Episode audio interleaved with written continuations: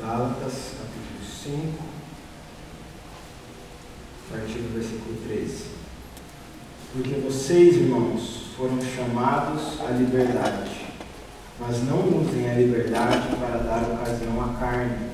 Pelo contrário, sejam servos uns dos outros pelo amor.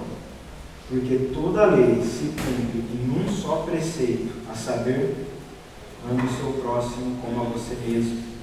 Mas se vocês ficam mordendo e devorando uns aos outros, tenham cuidado para que não sejam mutuamente destruídos. Vamos orar?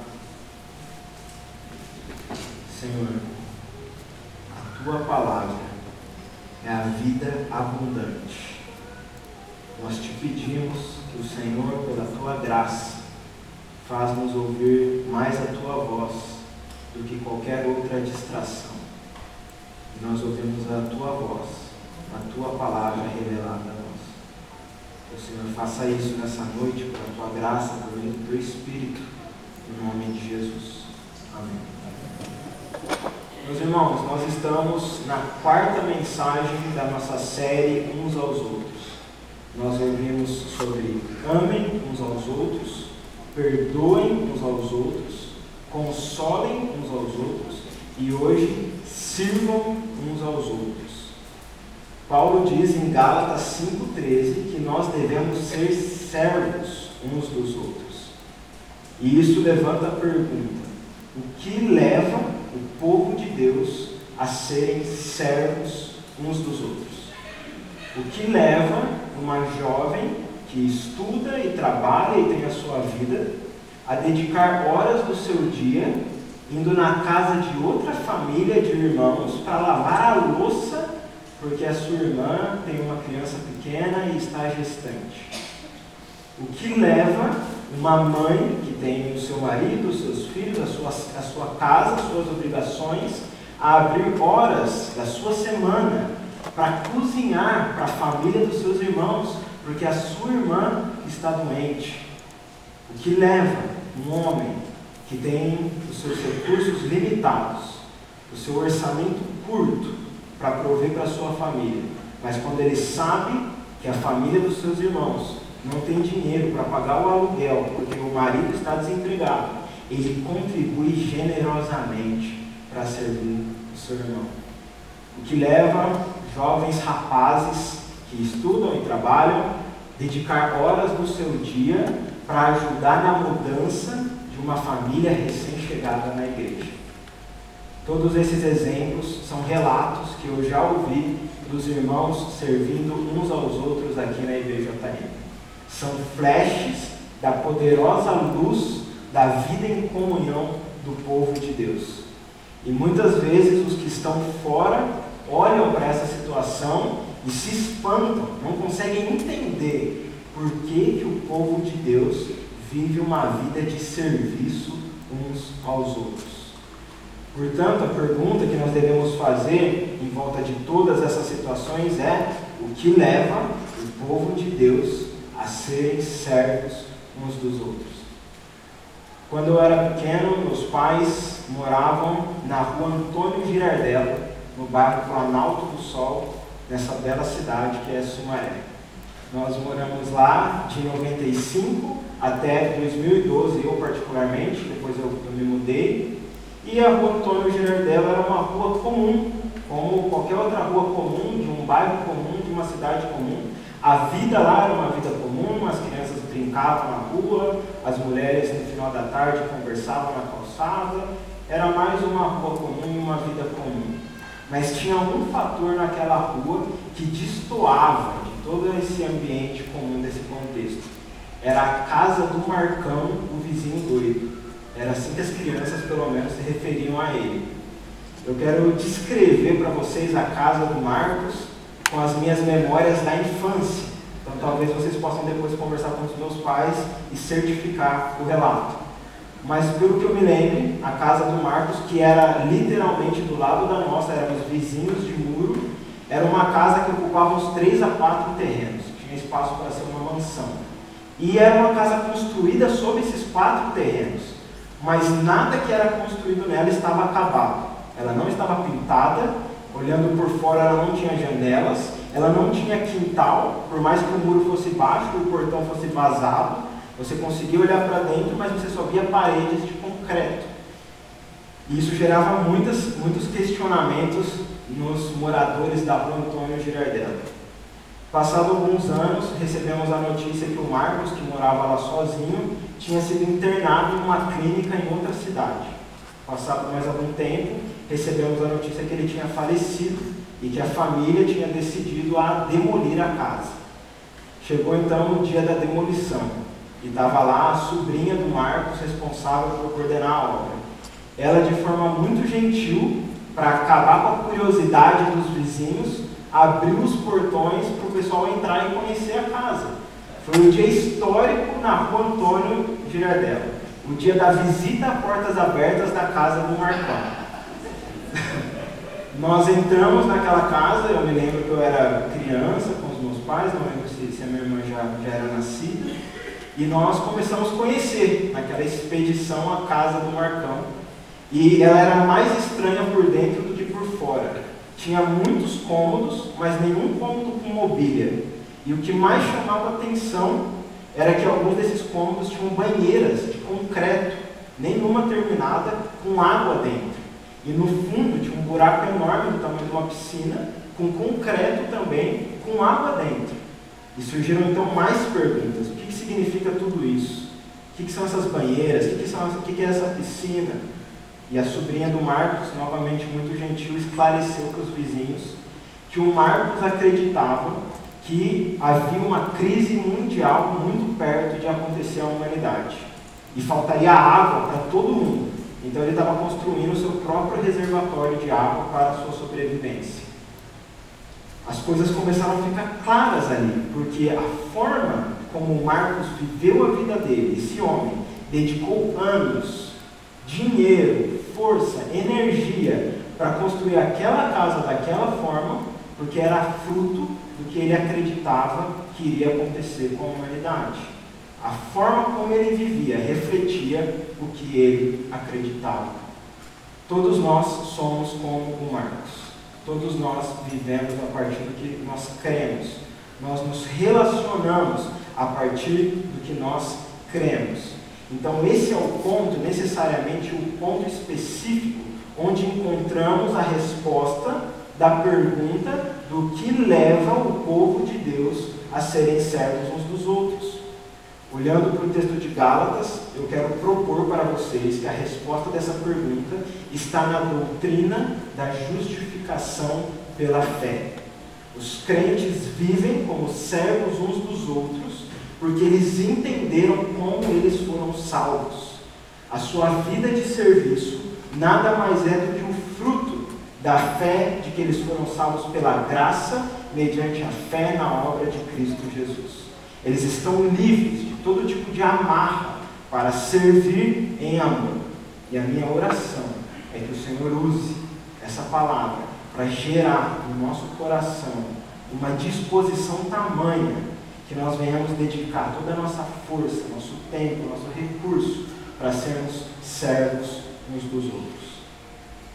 Eu gostaria de fazer isso dividindo o nosso texto em três partes. A primeira parte será o fundamento do serviço que é a justificação pela fé. Versículo 13. A segunda parte é o significado do, serviço, que é o cumprimento da lei, que é o versículo 13 e 14. E a terceira parte é o oposto do serviço, que é a, distribu a destruição mútua, fruto da justificação pelas obras, versículo 15. Vamos iniciar então no versículo 13, onde logo de cara está implícito a doutrina da justificação pela fé. Gálatas 5,13. Porque vocês, irmãos, foram chamados à liberdade. O que é esse chamado à liberdade do qual o apóstolo Paulo está falando? A igreja dos Gálatas se viam entre dois caminhos de escravidão. O primeiro caminho estava para trás deles, eles foram tirados daquele caminho de escravidão. O segundo caminho de escravidão estava à frente, sendo oferecido para eles mas o que Paulo vai fazer é dizer para eles fugirem desse segundo caminho. Vamos entender então o primeiro caminho da escravidão, que é a escravidão dos pecados. Os Gálatas, eles foram libertos da escravidão do pecado. Volte no capítulo 4. Capítulo 4, versículo 8. Mas, no passado, quando não conheciam a Deus, vocês eram escravos de deuses, que por natureza não são deuses. A igreja na Galácia era uma igreja de predominância de gentios, não eram povos descendentes de Israel, os judeus, eles eram de outros povos, outras culturas, e por isso eles não conheciam o Deus da Bíblia, eles não conheciam o Deus de Israel. As suas crenças eram fundamentadas em falsas religiões de deuses falsos. Mas o Evangelho chegou. O Evangelho chegou para os Gálatas, e então eles entenderam que Deus os libertou da escravidão dos pecados desses falsos deuses. Portanto, nesse sentido, quando Paulo fala que eles eram chamados para a liberdade, Paulo está dizendo que eles foram libertos da escravidão do pecado em que eles viviam. Esse é o primeiro chamado à liberdade que Paulo está se referindo. Não sermos escravos do pecado. Mas ele vai voltar a falar disso em breve. Mas siga a leitura agora no versículo 9. Gálatas 4, 9. Mas agora que vocês conhecem a Deus, ou melhor, agora que vocês não são conhecidos por Deus, como é que estão voltando outra vez aos rudimentos fracos e pobres? aos quais de novo querem servir como escravos. Aqui Paulo está falando então de uma outra escravidão. São de novo rudimentos fracos e pobres, como da primeira, mas não se trata dos falsos deuses que ficaram para trás. Paulo está falando de uma escravidão proposta por falsos mestres judeus aos crentes gentios da igreja dos Gálatas. É a escravidão da justificação pelas obras. A grande discussão que permeia toda a carta dos Gálatas é a discussão da justificação pelas obras versus a justificação pela fé. Aquele povo tinha ouvido o Evangelho pelo próprio apóstolo Paulo e eles tinham professado a fé de que eles tinham sido salvos pela obra de Cristo somente, que a salvação era pela graça e não pelas obras, que eles estavam seguros que seus pecados foram perdoados por conta não das obras deles, mas da obra de Cristo somente. Eles professaram essa fé, mas naquele momento eles estavam sendo confrontados por um outro tipo de fé. Eles estavam sendo influenciados pela doutrina da justificação pelas obras. Os falsos mestres judeus começaram a exigir que aqueles crentes gentios passassem pela circuncisão a circuncisão era uma exigência da antiga aliança, que os judeus faziam e cumpriam. Eles tratavam esse assunto da obediência a essa exigência da lei como necessária à salvação. Então o que eles estavam dizendo era: se os crentes, se os gálatas quisessem ter os seus pecados perdoados, eles deveriam sim crer em Cristo, mas deveriam também passar pela circuncisão. E esse, meus irmãos amados, é um erro terrível Acrescentar obras à obra da salvação de Cristo é um erro fatal. Os falsos mestres estavam interferindo no fundamento sólido que era o Evangelho para os Gálatas. Por isso, então, Paulo adverte os Gálatas, no nosso capítulo, no capítulo 5, no versículo 2, dizendo: Eu, Paulo, lhes digo que, se vocês se deixarem circuncidar, Cristo não terá valor nenhum para vocês. Paulo estava completamente certo. Quando nós acrescentamos qualquer obra à nossa justificação, estamos anulando toda obra de Cristo. Não é possível dizer que nós precisamos de Cristo para nos salvar, se ao mesmo tempo nós cremos que as nossas obras são necessárias para a salvação. Cristo deixa de ter valor se a justificação for pelas obras. Portanto, o que se trata aqui era de um assunto muito importante. Era de vida ou morte. Se tratava da salvação da igreja na Galácia. E o que nós vemos, na verdade, que Paulo vai mostrar é que o que eles estavam propondo da justificação pelas obras era um caminho de escravidão. Olha o que ele diz no versículo 3.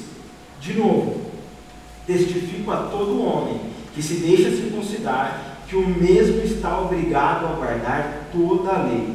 Mais uma vez, Paulo está certo. Se a nossa justificação depende da nossa obediência à lei, então nós não podemos escolher qual exigência queremos obedecer. Toda a lei deve ser guardada se esse for o caminho da justificação. E quem de nós, meus irmãos, quem de nós é capaz de obedecer toda a lei para ser salvo? Paulo diz sobre esse assunto, mas lá em Romanos, no capítulo 3, como está escrito, não há justo, nenhum sequer, não há quem entenda, não há quem busque a Deus, todos se desviaram juntamente se tornaram inúteis. Não há quem faça o bem, não há nenhum sequer, porque ninguém será justificado diante de Deus por obras da lei, pois pela lei vem o pleno conhecimento do pecado. Então, nessa, nessa fala de Paulo, tem duas coisas muito importantes. A primeira é que o ser humano é incapaz de cumprir a lei. Por natureza, nós não temos capacidade de cumprir a lei. Não há um justo sequer, um que obedeça toda a lei. O segundo ponto muito importante aqui é que Paulo nos mostra que para que você cumpra a lei, você precisa ir até a lei para saber o que é certo e o que é errado. Mas quando você vai até a lei, você não recebe justificação, você recebe o conhecimento pleno dos seus pecados. Então eu vou ilustrar o que Paulo está dizendo aqui na jornada de um pecador que busca a justificação pelas obras. Esse pecador, ele sabe que Deus é santo e ele sabe que ele pecou contra esse Deus. Então ele tem uma consciência de pecado. O que ele faz com essa consciência de pecado? Surge uma necessidade de perdão. Se Deus é santo e ele é pecador, ele entende que ele precisa de perdão. Mas onde ele vai buscar esse perdão? Nas obras. Ele quer conquistar o perdão de Deus pelas obras. Como ele sabe como ele pode cumprir as obras? Ele vai até a lei. A lei nos mostra o que são as obras. Quando ele vai até a lei, que ele recebe pleno conhecimento do pecado. E quando ele tem o conhecimento do pecado, o que, que ele precisa? Necessidade de perdão.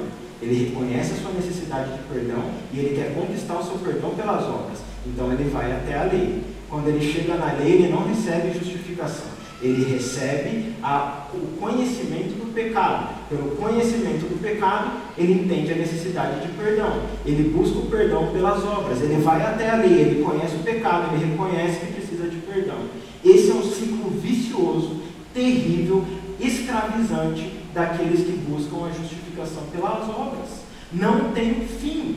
Não é possível, é impossível para que alguém seja justificado pelas obras. O que acontece para aqueles que buscam isso é entrar então num ciclo escravizante de busca impossível por algo que não vão alcançar.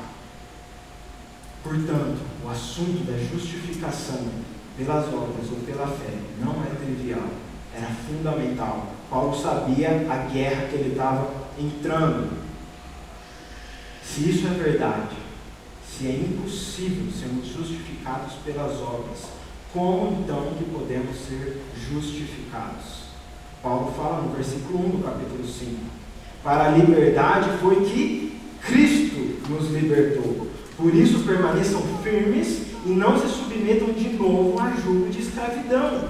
É em Cristo que nós encontramos a liberdade que a autojustificação nos impede.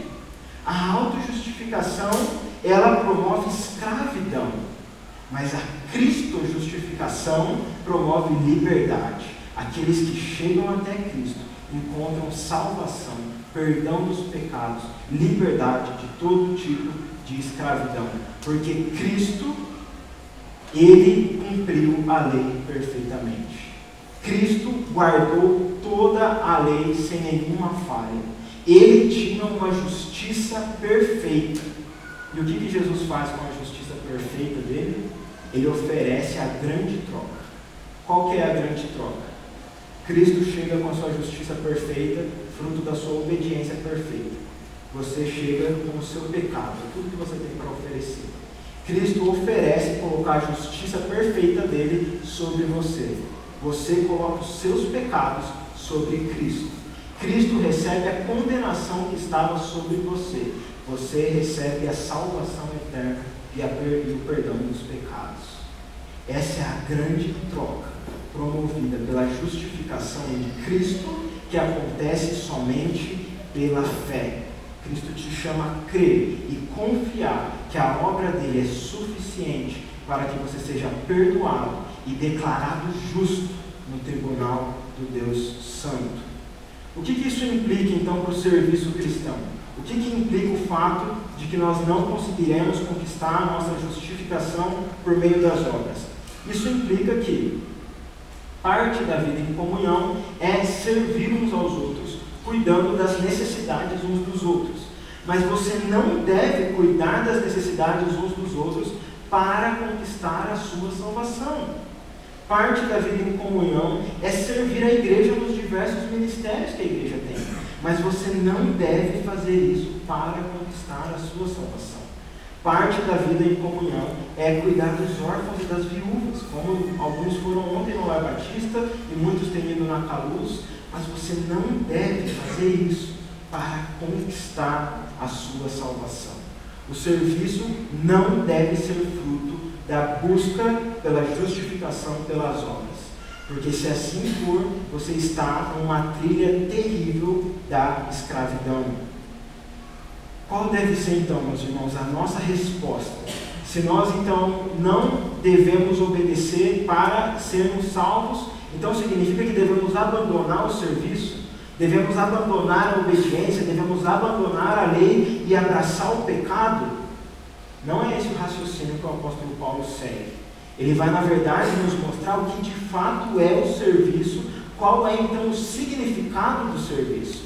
Essa é a segunda parte da exposição, o significado do serviço. Eu gostaria de mostrar para vocês três elementos do significado do serviço, começando pelo versículo 13.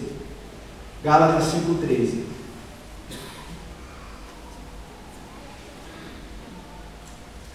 Porque vocês, irmãos, foram chamados à liberdade mas não usem a liberdade para dar ocasião à carne.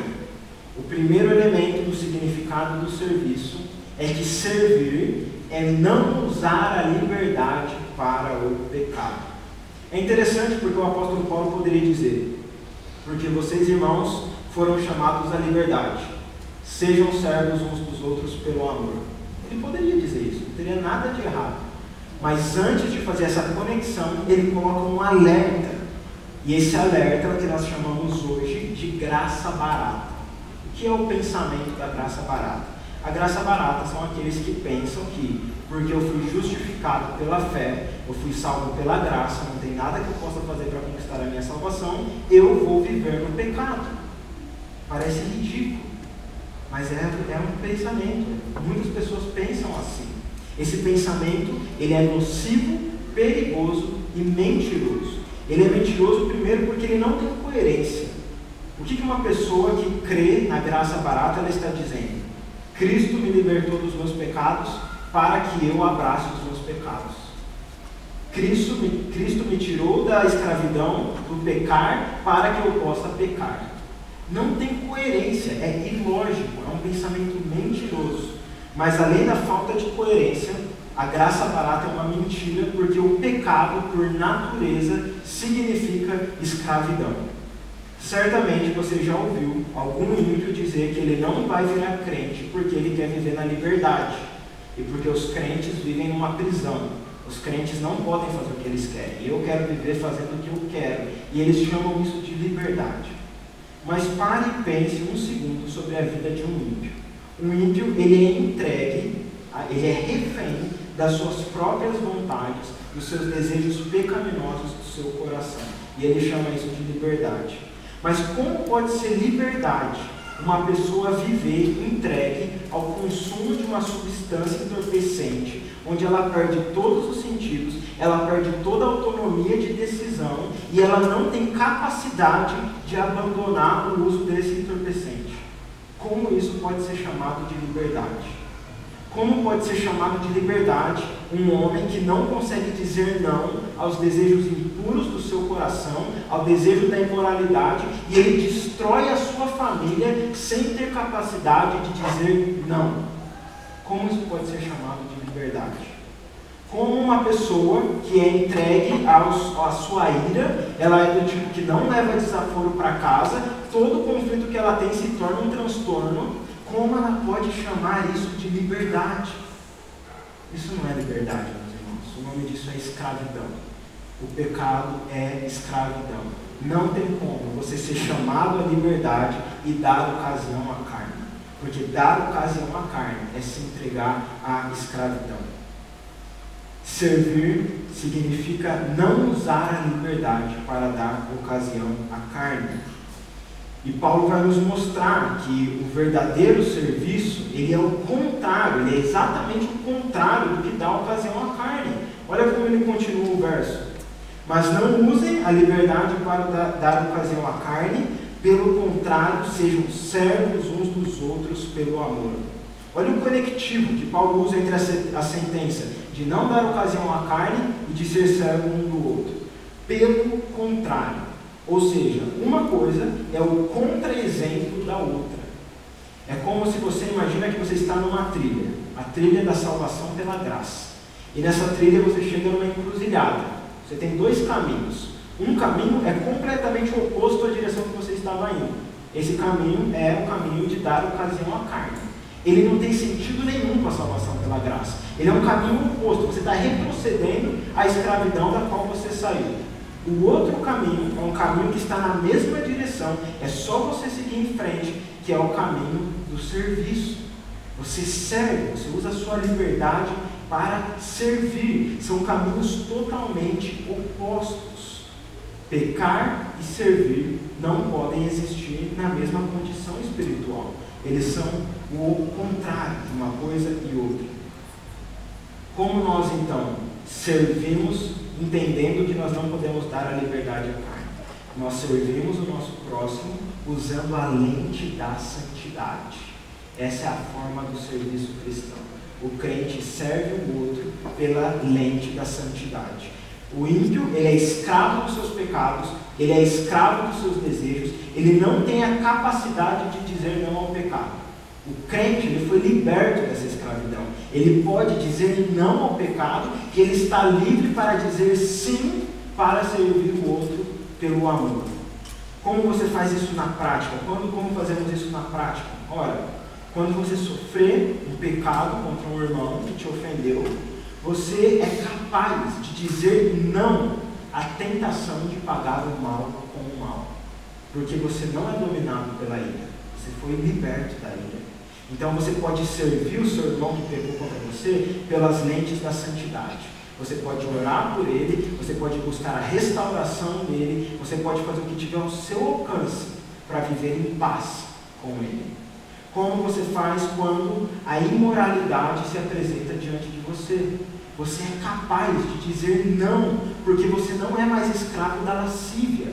Você tem a capacidade de, pelos olhos da santidade, você não enxergar o outro como um objeto de prazer, mas você enxergar o outro pela dignidade que ele tem de ser a imagem e semelhança do Criador. Quando você, você estiver diante da necessidade do seu irmão e você for tentado a ser indiferente, você é capaz de dizer não, porque você foi liberto do egoísmo. E agora o Senhor te dá olhos, lentes de santidade para você servir o seu irmão se doando com toda a sua energia, com toda a sua força, com todos os seus recursos. Isso, meus irmãos, é a verdadeira liberdade. A liberdade é você ser livre para servir o outro. E esse tipo de liberdade só é possível para aqueles que foram justificados por Cristo, para aqueles que hoje são, hoje são habitação do Espírito de Cristo, aqueles que foram libertos do pecado para servir o outro pelo amor. Portanto, o primeiro elemento do significado do servir é que servir não é usar a liberdade para dar ocasião à carne. O segundo significado é que, pelo contrário, você usa a liberdade para tratar o outro com as lentes da santidade. E o terceiro e último elemento é que servir pelo amor é o cumprimento da lei. Olha o versículo, o final do versículo 3 e o versículo 14. Porque toda, sejam servos uns dos outros pelo amor, versículo 14, porque toda a lei se cumpre em um só preceito, a saber, ame o seu próximo como a você mesmo. Meus irmãos, eu preciso confessar que se eu não soubesse que o apóstolo Paulo estava inspirado pelo Espírito Santo, eu diria que ele era um gênio. O que ele fez aqui, o raciocínio que ele elabora na carta dos, dos Gálatas, é uma genialidade divina. Então, talvez as duas coisas sejam verdades. O Senhor dotou Paulo de genialidade, mas ele escreveu isso porque ele estava inspirado. Eu quero adorar o Senhor junto com Paulo na eternidade. Percebam qual que foi o raciocínio de Paulo aqui. O que, que ele, ele, qual que foi a construção do argumento dele? Qual que era o problema dos, dos Gálatas? O problema dos Gálatas era o uso da lei. Os falsos mestres estavam ensinando que eles deveriam usar a lei para conquistar o perdão dos pecados, a justificação. Paulo mostra que isso era impossível, que eles nunca conquistariam a justificação pelas obras, que isso era um falso ensino, eles eram justificados por Cristo. Mas Paulo segue dizendo que à medida que você é salvo pela obra de Cristo, você está tendo liberdade para dizer não ao pecado e servir o outro em amor. E agora olha o que Paulo diz aqui no quarto, o quarto ponto dele. Ele está dizendo que quando você serve em amor, você está fazendo exatamente o contrário do que estava sendo ensinado de forma equivocada, de maneira correta. Você está cumprindo a lei. O problema dos Gálatas não era a lei. O problema dos Gálatas, pelos falsos mestres, era o uso da lei. Eles achavam que a lei deveria ser usada para conquistar a salvação. Paulo fala: não, isso é impossível. Mas a lei não deve ser abandonada. Jesus disse que ele não veio para abolir a lei. A lei ela deve ser cumprida. Mas a diferença é que você não busca obedecer a lei para ser salvo. Você busca obedecer à lei porque você foi salvo. A obediência à lei não é a causa da sua salvação. A obediência à lei é a consequência da sua salvação. Paulo ele constrói todo um argumento para mostrar que o problema não está no uso da lei. Você servindo o outro em amor, você está cumprindo a lei de Cristo, a lei do amor. O próprio Jesus disse que toda a lei se resumia a isso amar o seu próximo como a você mesmo. Você não é capaz de cumprir a lei para ser salvo, mas quando você é salvo pela obra de Cristo, você está livre justamente para cumprir a lei, servindo em amor. E a forma do cumprimento da lei, que é o amor, fica cada vez mais nítida quando os crentes vivem como servos uns dos outros. Esse é o significado do serviço cristão.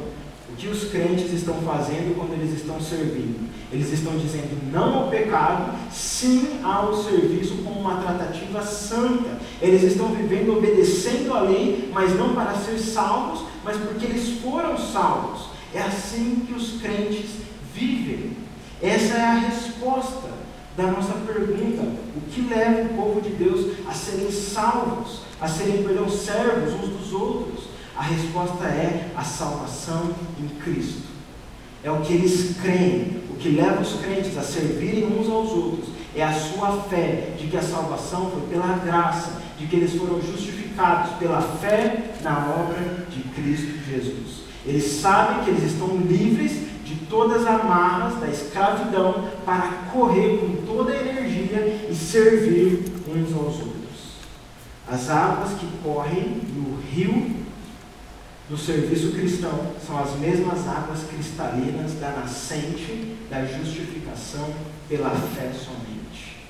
O serviço cristão, ele é fruto da crença de que Cristo nos salvou graciosamente.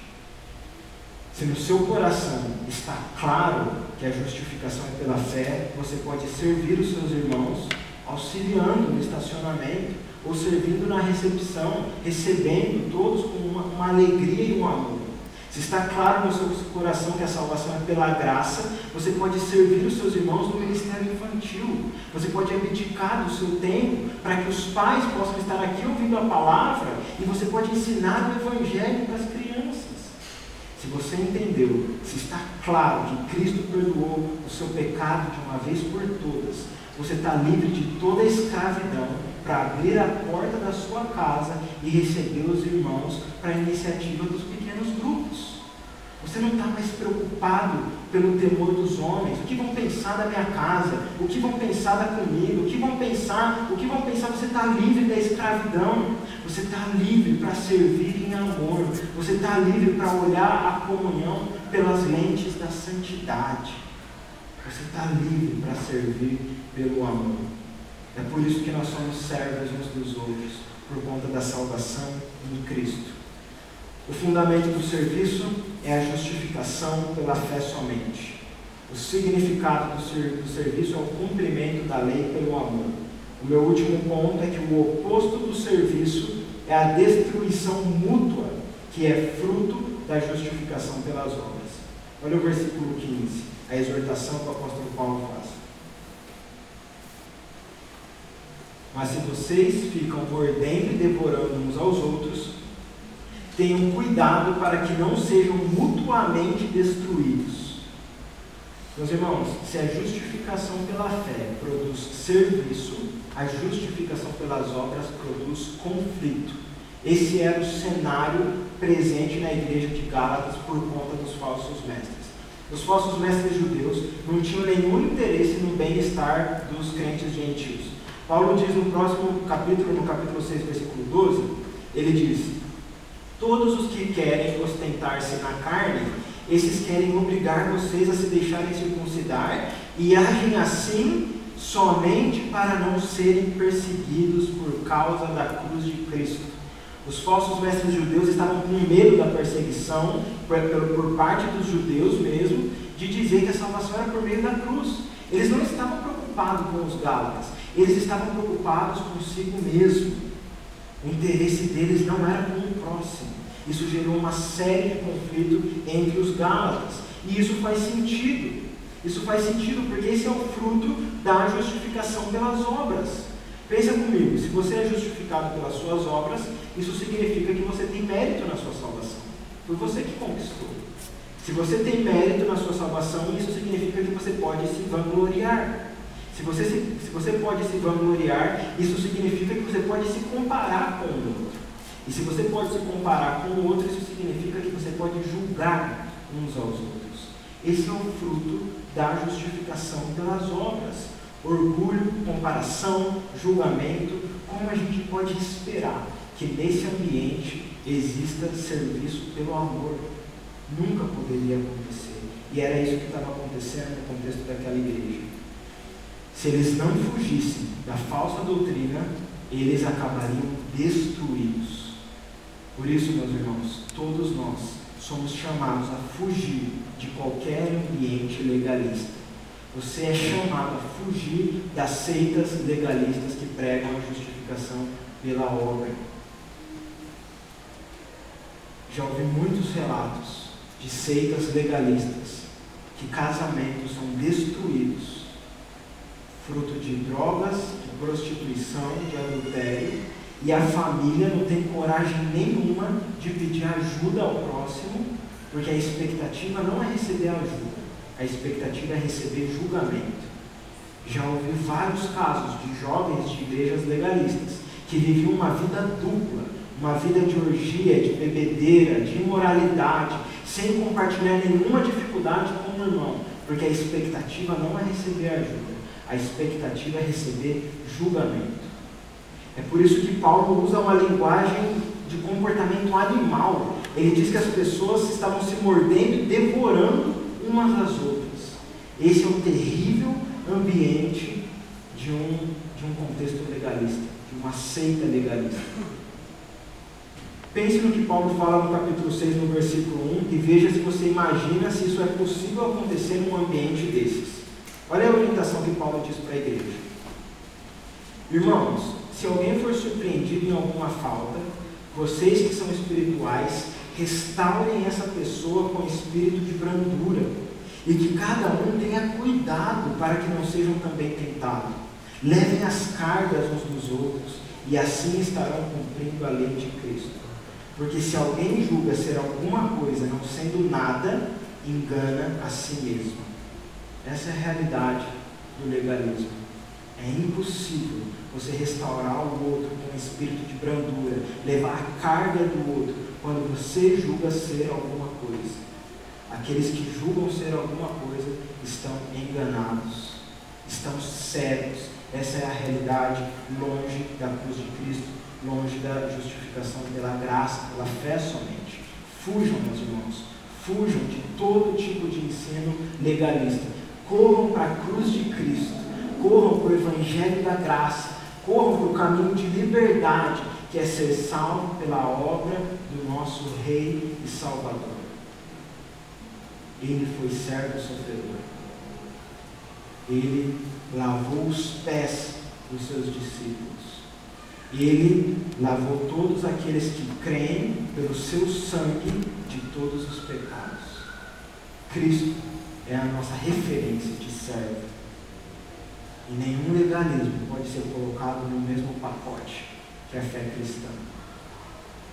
Somente Cristo, somente a fé, somente a graça, a glória somente a Deus, porque é somente as Escrituras que nos diz tudo isso. Essa é a base da nossa fé. É a partir da, da sólida fé no Evangelho verdadeiro que nós vivemos como servos uns dos outros.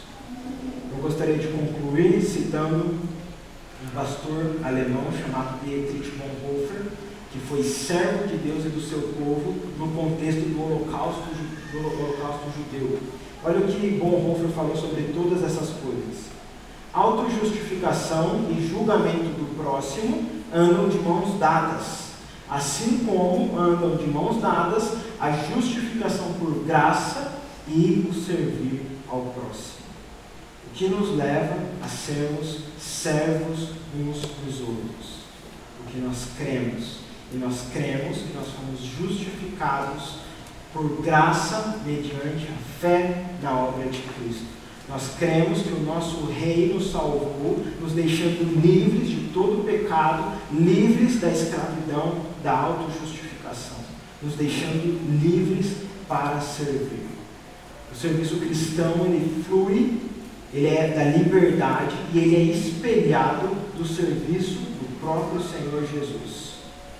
O Rei da Glória, o Rei dos Reis, o Senhor dos Senhores, o soberano Deus, desceu da glória e homem se fez. Varão de dores se fez. Servo sofredor se fez. O Senhor Jesus, o nosso Rei, ele serviu por amor justamente porque ele era livre de todo pecado para servir por amor. Sim, Cristo entregou a sua vida de forma espontânea, ele a deu. Ninguém poderia obrigá-lo. Foi o seu próprio amor que o moveu. Portanto, meus irmãos, se livrem de todas as amarras do pecado, da escravidão e corram para servir uns aos outros como o nosso Rei da Glória, que também se fez servo por amor. Vamos orar. Senhor nosso Deus, nosso Pai, louvado seja o Senhor por grandiosa salvação. O Senhor nos libertou da escravidão dos pecados. O Senhor nos libertou da escravidão da justificação pelas obras o Senhor nos capacitou pelo seu Espírito a tratarmos os outros pelas lentes da santidade. Enche-nos, ó Pai, enche-nos de disposição e alegria para servirmos uns aos outros. Mantenha-nos, ó Pai, ardendo em nosso coração a mensagem da cruz, de forma que o nosso coração esteja em chamas para sermos servos uns dos outros pelo amor. Foi isso que o nosso Rei Salvador fez, se fez servo sofredor. Nós olhamos para Ele, nós cremos nele e nós oramos no nome dele. Amém.